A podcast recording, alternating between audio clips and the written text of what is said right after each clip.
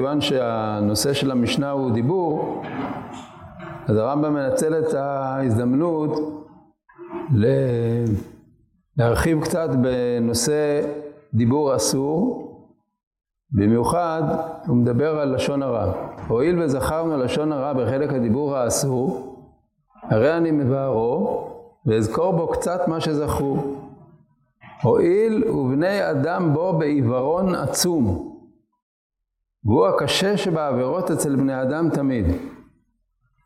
בכל שכן למה שאמרו חכמים, שאבק לשון הרע לא ינצל האדם ממנו בכל יום, ולוואי שלא יהיה לשון הרע עצמו. זה דבר מאוד uh, קיצוני מה שהרמב"ם אומר כאן, שזה העבירה הכי קשה אצל בני אדם, לשון הרע. זה כמובן על פי דברי חז"ל שאמרו שמיעוטם ב... באריות ורובם בגזל וכולם בלשון הרע, אבל זאת הקשה שבעבירות, באיזה מובן היא הקשה שבעבירות? במובן הזה שבני אדם הרי מדברים, זה, האדם הוא יצור חי מדבר, מדבר במשך היום הרבה, הרבה דיבורים. וכיוון שהמשנה אומרת ברוב דברים לא יחדל פשע, כלומר הכתוב אומר ברוב דברים לא יחדל פשע, שהרמב"ם מביא את הפסוק הזה ממש בתחילת הפירוש שלו, כבר אמר החכם ברוב דברים לא יחדל פשע, אז הוא אומר שזה קשה מאוד להינצל מעוון לשון הרע, כי בני אדם הם בעיוורון לגביו, מה זאת אומרת? הם לא מבחינים בין דיבור שהוא דיבור שהוא לשון הרע או אבק לשון הרע, לבין דיבור שהוא מותר. אחרי כל החלוקה של הדיבור לחלקים וההסברים על מה זה נקרא דיבור אהוב, מה זה נקרא דיבור מותר, אבל החלק הזה שהוא ממש אסור, לשון הרע, הוא מה, מהדברים שבני אדם לא מבחינים בהם. הם מדברים, מדברים, מדברים, ותוך כדי דיבורים מכניסים אה, דיבורים על, על אנשים שהם בגדר לשון הרע דאורייתא או אבק לשון הרע, שזה מדרבנן, ולא ניצלים מה, מהדבר הזה. אלא אם כן עובדים עליו. אז מה זה לשון הרע? ולשון הרע הוא סיפור רעות בני האדם ומומיהם, ולהחסיר אדם מישראל, באיזה אופן שיהיה מן ההחסרה. ואפילו היה חסר, כמו שזכר. לפי שאין לשון הרע שיכזב על אדם וייחס לו מה שלא עשה. לפי שזה יקרא מוציא שם רע על חברו. כלומר, אם זה דבר שהוא שקר, זה דבר שהוא, יש לו שם מיוחד, יותר חמור, זה מוציא שם רע. מדובר על דברים שהם אמת. אמנם לשון הרע, גינוי האדם, אפילו במעשיו אשר עשה באמת. ולכן, כיוון ש...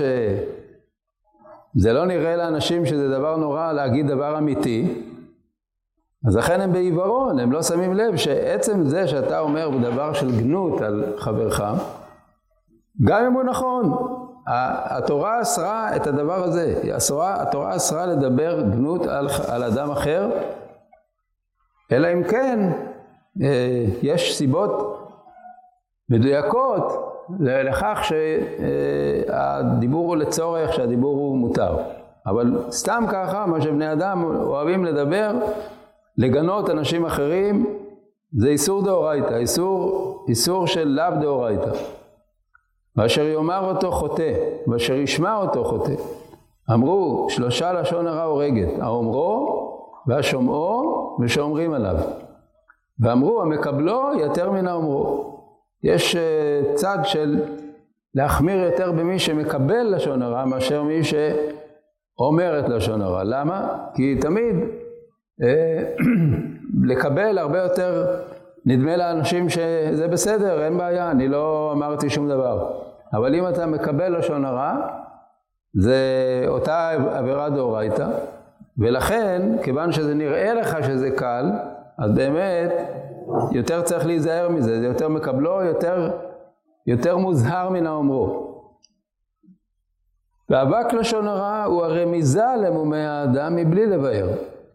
אמר שלמה ברמיזה, והיות הרומז מראה שאין לו ידיעה במה שהובן מדבריו, ושלא התכוון לזה, אלא התכוון לעניין אחר, אמר כמתלהלע יורג זיקים חיצים במוות, ואמר הלא משחק אני.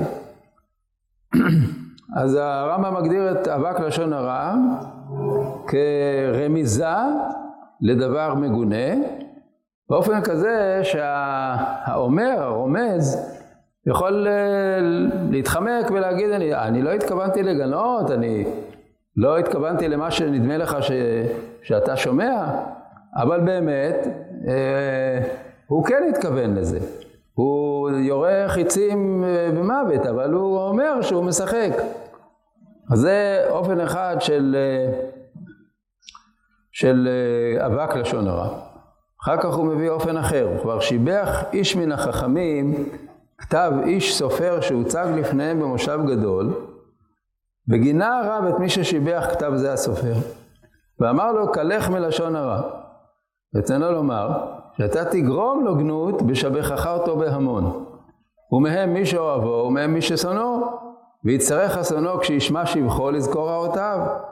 כלומר, יש גם אבק לשון הרע באופן אחר, לא שהאדם התכוון ועשה איזה, איזה רמז, איזה לעג, איזה צחוק, אלא הוא באמת אה, שיבח בן אדם בכוונה לשבחו, אבל לא נזהר שלא לומר דברים כאלה בנוכחות אנשים רבים שאתה לא מכיר מי הוא אוהב את האדם הזה, מי שונא אותו, מי ישמע כשאתה אומר כזה שבח אז הוא יגיד אבל אתה לא יודע שהוא כך וכך.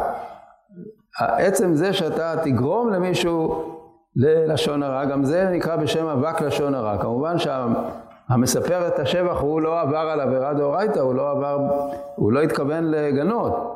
אבל חכמים אומרים שתיזהר שלא יצא מדבריך לשון הרע, וגם זה נקרא אבק לשון הרע. וזו תכלית הריחוק מלשון הרע.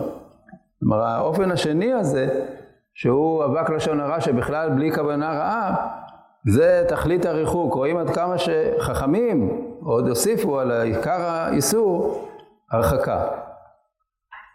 ולשון המשנה, לא נחתם גזר דין על אבותינו אלא על לשון הרע. רצונו לומר מעשה המרגלים. אשר אמר בהם ויוציאו דיבת הארץ רעה. ואמרו עליהם השלום, אם אלו אשר הוציאו שם רע על העצים ועל האבנים בלבד, התחייבו מה שהתחייבו מן העונש, מי שמדבר בגנות חברו, על אחת כמה וכמה.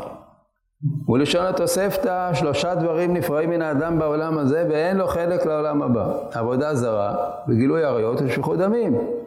ולשון הרע כנגד כולם.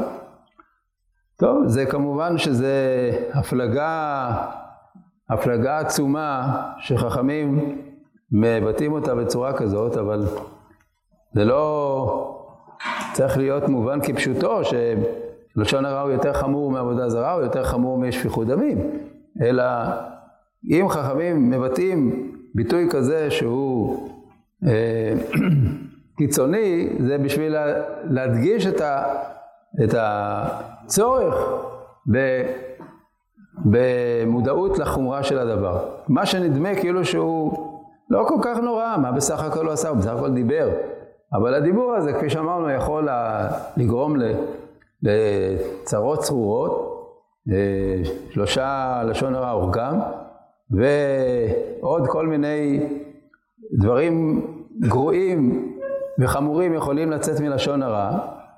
אז חז"ל אומרים את זה בצורה, בביטוי חריף כזה, שזה כנגד העבירות החמורות ביותר, בגלל הדברים שהם עלולים להיגרם מלשון הרע.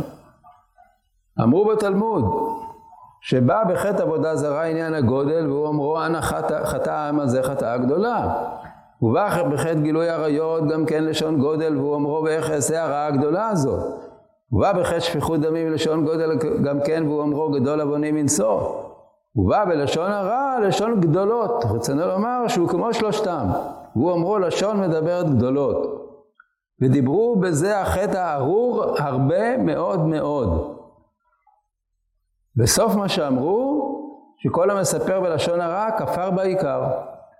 שנאמר אשר אמרו ללשוננו נגביר, בתינו איתנו מי אדון לנו.